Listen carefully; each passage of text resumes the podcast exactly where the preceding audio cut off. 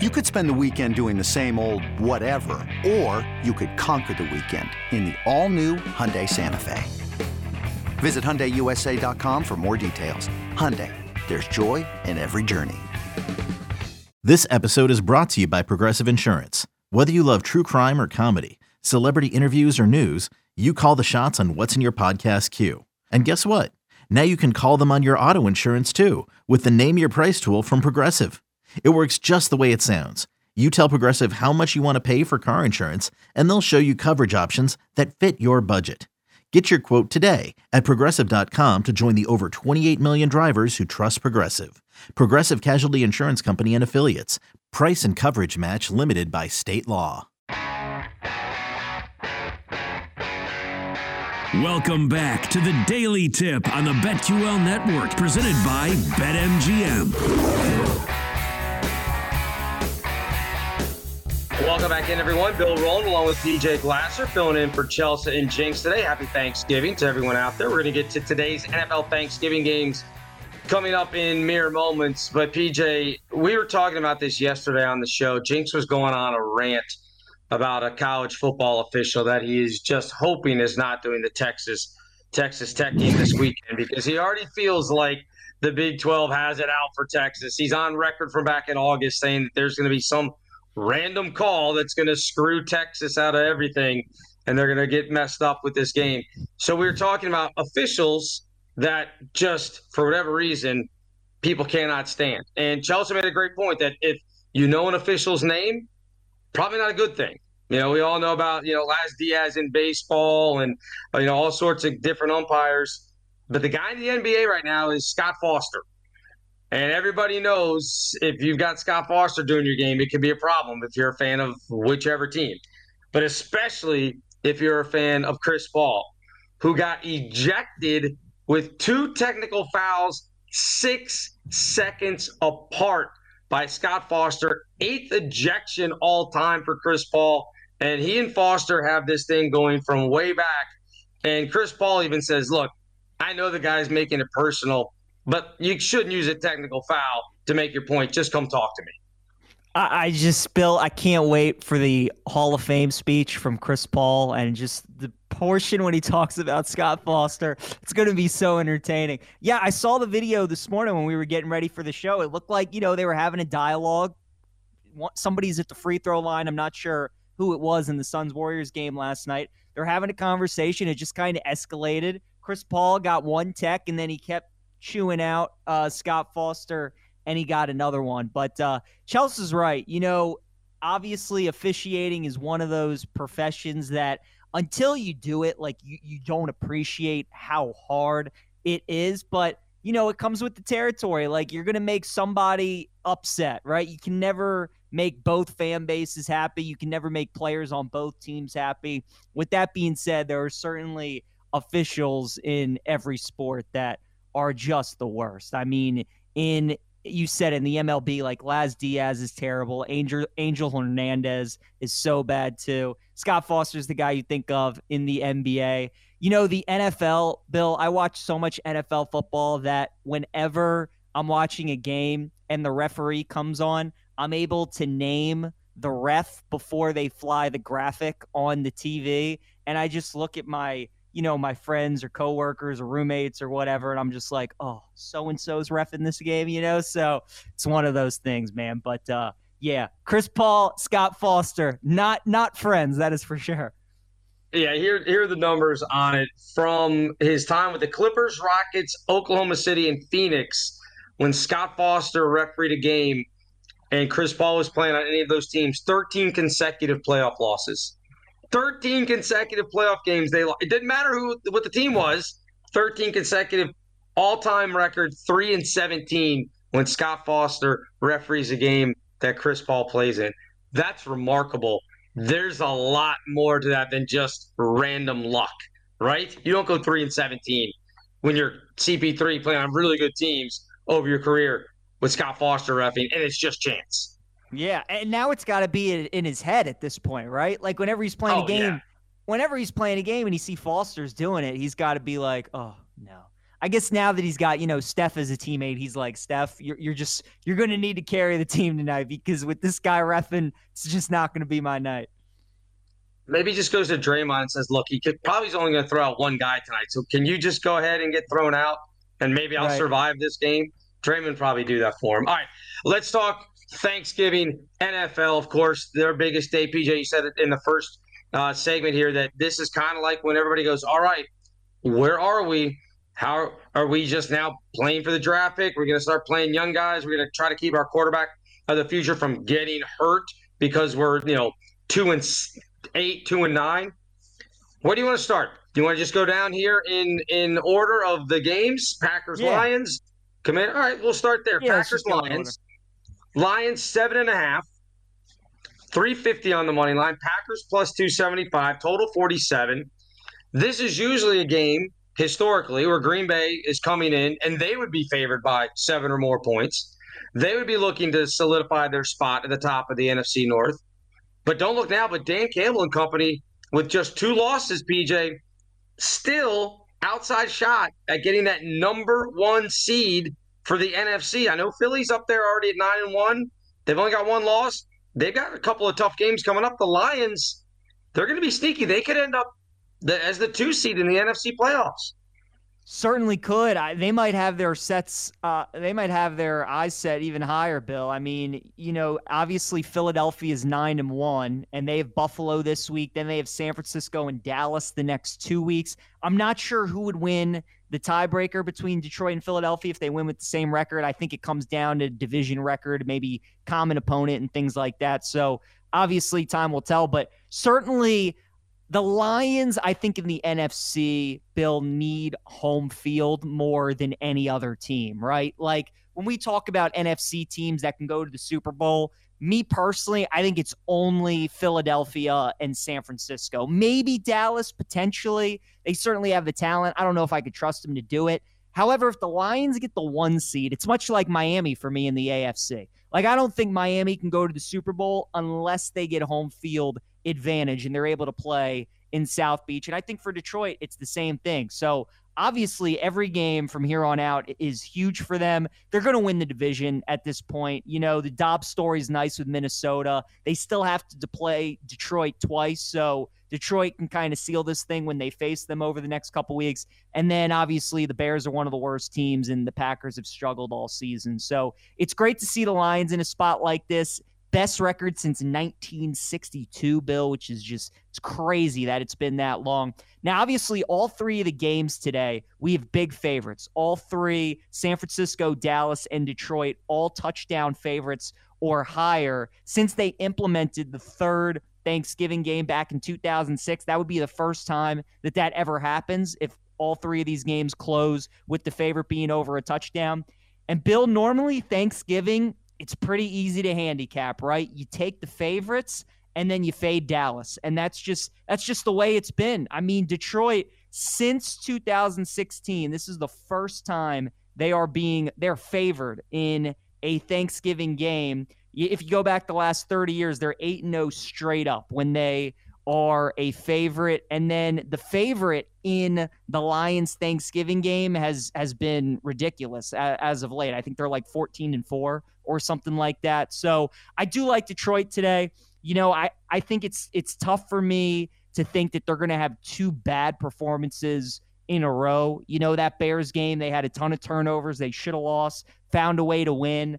I think after that, you know, it'll get them to refocus. And they're going up against the Packers team who has had a stranglehold of this division forever. So now that the Lions are kind of in the position where the Packers used to find themselves so many times, and the Packers are kind of in the position that the Lions found themselves in, I think this is one of those games, Bill, where it's kind of almost like a changing of the guard a little bit, right? Where like Detroit is going to be the team that you're going to have to go through in this division over the next couple years. So uh, I like Detroit today. I'd lay the eight with them. I think their offense rolls. Maybe look at an over in this game because obviously with them being at Ford Field, you know their offense is going to score, and their defense has given up some points as of late. Gave up 38 to Baltimore, 38 to the Chargers gave up 26 last week to the Bears. So kind of like over 47. I like the Lions minus eight.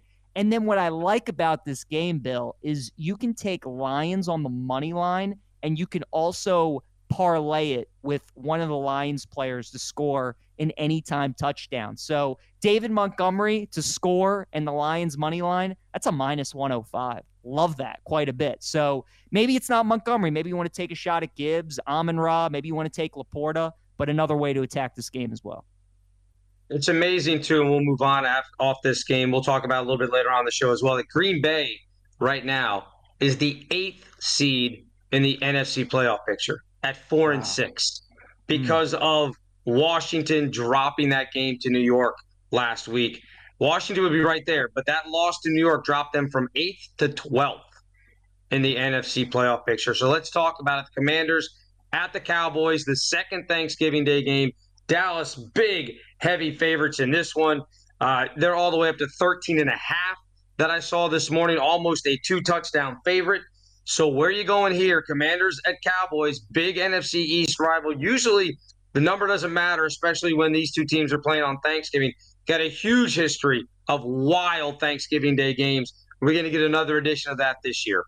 You know, we might. I don't think Washington's going to win the game, but I certainly think they cover. I bought it up to 14, Bill. Now that it's at 13 and a half, you can lay minus 120 juice. I have no problem doing that and getting the full two touchdowns. This is just how the NFL works, right? Washington loses last week against Tommy DeVito and the Giants as nine point favorites. And now they're going to go on the road and they're going to play Dallas tough because that's just that's how the NFL works. Now, Dallas, you normally love them in these spots when they're at home playing a terrible team, laying a big number. They usually cover these spreads with ease. They've been dominant at home, but they aren't on Thanksgiving. This is the one time when you usually fade them. Built 1 in 11 against the spread in their last 12 Thanksgiving games. Dak usually struggles on Turkey Day. And the Commanders historically and as of late, it feels like when they play Dallas on Thanksgiving, tend to play them really well, tend to win these games for the most part. Remember when RG3 went in there as a rookie? They won that game. They won like five years ago as well. Antonio Gibson ran wild on them. So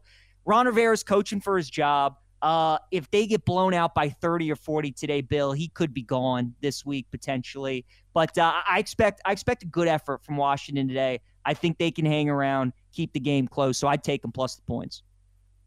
Where are you on the total 48 and a half? Dallas averaging 40 points a game at home in their four home games this year. You know, it's tough because when I feel good about a side, I usually try and correlate it to like which side of the total I could see, right? So you figure Dallas is going to score. If Washington's going to keep this game close, you would think they're going to need to score as well. Like Washington's defense just isn't good enough to keep Dallas below 20 points, especially with their offense being at home. So for Washington to keep this thing close, Bill, I'm thinking it's going to have to be like a 31 24, you know, 31 20 kind of game. So I would I would probably look at that over 48 and a half. If you like Washington like me, I think that would probably correlate to the over. Any uh any anytime touchdown guys you like on either side? Logan Thomas would be a guy that I would watch out for. These Washington receivers, McLaurin, Dotson, Samuel, they're all about like four or five receptions every single week. But Thomas is the one guy that has good value that Howell's really been targeting. Tell you the prop that I love, Bill. Hal over 39 and a half pass attempts. Really like in this game. He's had 40 or more in seven of his last eight games, right? And you figure the game script in this one is going to be a lot of throwing. Now, Bieniemy loves throwing. You're probably going to run a little bit more today than you would in previous games just because you want to slow down that Dallas pass rush just a little bit. But with that being said, Washington's probably going to be playing catch up the whole game. They're probably going to play from behind. So over 39 and a half pass attempts. Again, he's gotten 40 or more in seven of his last eight games. So uh, I like that prop today for Howell. All right, finally, the last game Seahawks at 49ers. It's gone up to seven now in favor of San Francisco. They're minus 300 on the money line. Seahawks plus 230. The total a little low maybe at 43. I kind of like the over in this one because I like San Francisco's offense here. I do too. Um, I would put the Niners in a teaser. I'd tease them down to one and then maybe take a look at some other games on the slate this week in week 12. Because, Bill, there are so many games this week on the NFL card where the spread is one, one and a half. You can tease some of those teams up to seven. So I think with the Niners, you do the opposite. They're at seven and you tease them down to one. I feel really good about them winning the game until somebody can show me that they can even keep it close with San Francisco when they're fully healthy on offense. No way I'm betting against them, especially with Geno banged up, dealing with that shoulder injury. We know what a tough place Seattle is to play at, especially at night, especially when the Niners are in town. But uh, really, really like this this matchup for San Francisco on the short week, and uh, I, I, think they take care of business. Seven's a big number, especially in a divisional game on the road. So I'm just going to tease them down. I, I, feel good about them winning the game, and then uh, yeah, you're over. I, I, think we could certainly get some points too. I just I think Seattle's defense is a, is a touch overrated, and uh, again, with that Niners offense fully healthy, Brock Purdy's playing great again. I, I think they can go over this total. It's interesting because if Seattle were to pull off the upset, then you're looking at both of them being seven and four in that division. And then it's a race to the yep. end. It's a big difference between finishing as the division winner or the wild card because obviously with New Orleans down there at just 500 going into the week at five and five, you win the division, you're a top three seed. You're not going to have to worry about getting passed, I don't think, by the Saints. So this is a pretty big game. You open up a two game lead probably got it done, taken care of. So we'll see. We'll talk more NFL a little bit later on the show. Coming up next, some NBA futures. We'll find out who PJ likes, your MVP, your rookie of the year, maybe even a title contender as well. We'll do that on the other side. Bill Rowland and PJ Glasser in for Chelsea and Jinx here this morning. This is the Daily Tip from BetQL presented by BetMGM. What's up, everybody? Nick Kostos here from You Better You Bet, wishing you and yours a happy Thanksgiving from all of us here at the BetQL Network. Now go enjoy some food and good luck on all your bets.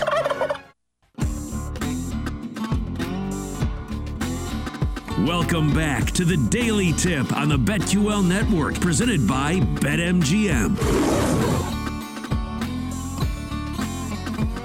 All right, welcome back in, everyone. Bill Rowland along with PJ Glasser, filling in for Chelsea and Jinx on this Thanksgiving Day. We'll get to your college football matchups coming up over the weekend. In the 8 o'clock hour, we'll talk to you about how each of the top college teams can make it to the college football playoff. We've got PJ in, of course, big Alabama fan, so we'll get his take on whether he thinks his Crimson Tide can get there. All right, PJ, before we get to NBA futures in this segment, we get all the time working on the show stuff from BetMGM. Here are the numbers. Here's the tickets. Here's how much money is coming in on various events. It's always fun to look at the spreadsheets and see where the money's coming in on these things. So the Hero World Challenge golf event, right? We get an email from our guys at BetMGM. I think it was yesterday, it might have been the day before. Anyway, in the last couple of days. And immediately what catches my eye, Tiger Woods, is going to play. First off, that's big news because he hasn't played in forever. Yep. He's teeing off, opening up at 40 to 1 odds. Yet he has more ticket and more money on him than any other golfer in this event. This is why they keep building bigger and better hotels in Vegas all the time. What are people thinking? I don't know, Bill, but next time somebody wants to bet on Tiger to win a golf tournament, they should just Venmo you and me some money. All right? I mean, it's like you're just making a donation at this point. I, I get people bet for on what they want to root for, right? And like obviously people want to see Tiger win. They want to see Tiger do well. Golf is exciting when Tiger's in the final group on a Sunday, when he's in contention. Like that's when golf's at its peak. That's when it's at its best with that being said, though, Bill, like you just got to use common sense, man. Like the guy, he has trouble walking. You know, he, he can't, he's not the same guy that he once was. And the game of golf right now, there are so many talented guys right now. And there's a really good field this week at the Hero World Challenge. So I, uh, yeah, man, I'm with you. If Bill, to be honest, I'm surprised the odds are that low at 40 to 1 because honestly, you could make it 100 to 1 you can make it a thousand to. one. I still wouldn't bet it. Like he's not. He's not going to win. So, yeah, people. This is your PSA. Is this even? is this even a value play where people go, hey, I'm getting Tiger at 40 to 1? How often am I going to get Tiger at 41? Because the guy who's second as far as the tickets is Rickie Fowler. He's gotten 12.5% of the tickets, and he's at 20 to 1. So the top two guys, as far as the tickets go, are two pretty big long shots. There are, yeah. Now the Rickie one, I think, I think is a solid play, right? Because you see some of the names competing. Obviously, the Schefflers, the Hovlands, the Morikawas. But Rickie showed last season. I mean, he put together a stretch where he was finishing like top 15 for 10 straight weeks. So that I can see. And again, people really like Rickie. He's one of the most popular players on tour. And if they feel like he's going to win, they're going to bet on him so that they they were already going to root for him, so they might as well root for him and make some money at the same time. Um, that is interesting though that he's he's taken the second you know most amount because Hovland's going to be an extremely popular pick this week in all the majors. Scheffler obviously is just a top five machine. Um, so it is it is surprising to see Rickie as uh, as one of the favorites, but it's all about the price. I think when people are betting golf, that's that's what they look at. You know, they unless it's Tiger, when they're looking at the names, people are just really shopping prices, and uh, they see Rickie, who's been playing good golf here the last couple years. They see a twenty to one, and uh, they're taking a shot at it. Yeah, again, this is a smaller field. We should remind people, in case you don't know, it's not like a PGA tournament. We have 120 or whatever it is that start. There's only 40, I think, in this field. It might, it might not even be 40. Is it only 30 in this field? 20? I don't, I'm not uh, even sure exactly how many it is. I'm looking at the board here. It, it, might only be 20 now that I'm looking at it. And Tiger at 40 to 1 is next to last. Lucas Glover at 50 to 1 is the longest of long shots in the field. Now, yeah, looking as I count down, I think it's only a 20 man field. So I guess maybe you could make an argument that you got to, if you know, if everything's even, Tiger's got a 5% chance of winning. So if you're getting 40 to 1, but if he finishes even in the top 10 in a 20 man field, I'll be impressed this weekend. Agreed. It's not that, you know, his game obviously isn't what it was at its peak. The game's still good, Bill. It's the physical, like walking every single day and then doing that for four days walking 18 holes, recovering, because all it takes is one bad lie, bad lie out of a bunker, one bad lie in the rough, something to tweak something or hurt him. And then, you know, like we've seen it over the last couple years when he's playing, right? He could be good on a Thursday, and then Friday it's wet and rainy, he gets a bad lie in a bunker. And then he, he starts stretching a little bit he starts flexing out his shoulder and something just isn't quite right. So I mean that's what you that's what you got to worry about with Tiger is just can he stay consistently healthy over four days? And with this being his first competitive tournament back, I just you never doubt Tiger to ever do anything. I mean, he's kind of earned that, but uh, I I will probably end up doubting him to win this tournament. Yeah, I'm with you. All right, let's move on here. NBA futures. Talk about the championship odds. So you can see Boston and Denver still right up there at the top. Denver's closed it a little bit. Uh, they're now down to plus 425 to repeat. Boston sitting there as the favorite at plus 375, Milwaukee plus 450, Phoenix is plus 700. Seems like it's kind of a four team race here, PJ. And Golden State, Philadelphia, the Lakers, and Clippers are all under 20 to 1 or right at 20 to 1 in the case of the Clippers. But it almost seems like it's Boston, Denver, Milwaukee, Phoenix, and then you're just throwing your money and hoping for a long shot at that point. Do you trust any of those other teams outside those top four? Outside of those other top four, I mean, probably Golden State, I would say, right? Just because they've kind of shown us that that they can do it. And as long as Curry's healthy, you can't ever underestimate them. I didn't think Chris Paul was the best addition in the offseason. I certainly think that they could have added other pieces, maybe younger pieces to help out. But as long as Curry's healthy, um, you can never count out Golden State. That would be the team that I, I probably trust the most. But Bill, it's tough for me to not see how we don't get Denver and Boston in the NBA Finals. Like it's just Denver. They're, they're, such a machine with with their starting lineup and who they bring off the bench, and they're so well connected. They're seven and zero oh at home. They don't lose in Denver. Jokic is the favorite to win the MVP. The guy just consistently gets better and better and better every year. And then we were talking about at the start of the show Boston, you know, their best challenger, it appears on paper, is going to be Milwaukee. We'll see what happens with Philadelphia, maybe if they make a move at the trade deadline. But Boston with those additions of Holiday and Porzingis, I mean, it's those guys really uh, fit what Boston does well. Porzingis gives them an outside dimension where they can stretch the floor. And then Jrue Holiday, you know, just the two way player that he is offensively and defensively. The way that Boston can guard teams on the perimeter with Tatum, Brown, and Holiday, no other team can do what they do. And then obviously you combine their defense with how they're able to score on the offensive end. When we start getting in playoff basketball, Bill, and as you know, the game shortens, it becomes more half court. Like that's where Boston's going to excel with their personnel. So I just think it, it, it's such an advantage for them in that aspect. So to answer your question, you know, the NBA, as we know, tends to be a pretty chalky sport. After last year and with what the Heat did, I think maybe everybody's looking for this year's Miami, and maybe we get it. I just at this point in time, Bill, I just think Boston and Denver on a collision course. I I really don't see how we don't get those two teams, barring barring an injury, uh, those two teams in the finals.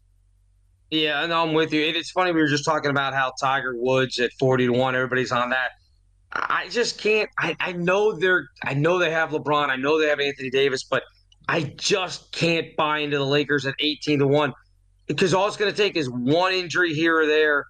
And if they're a four or five or six seed going into the playoffs, yes, they're the team that you don't want to play. But I also think that they're the team that could absolutely go out in the first round.